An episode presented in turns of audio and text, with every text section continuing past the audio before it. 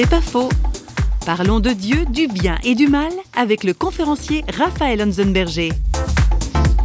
Si vous posez l'existence du mal, vous êtes obligé de reconnaître qu'il y a quelque chose qui s'appelle le bien. Si vous êtes capable de faire la différence entre le mal et le bien, c'est que vous faites appel à ce qu'on appelle à une loi universelle qui vous permet de faire la distinction entre les deux. La moralité, c'est ce qui nous permet de distinguer entre le bien et le mal. D'où vient cette moralité-là? C'est le gros problème en fait des, des philosophes athées à l'heure actuelle, parce qu'ils savent que Dieu est le fondement de la moralité.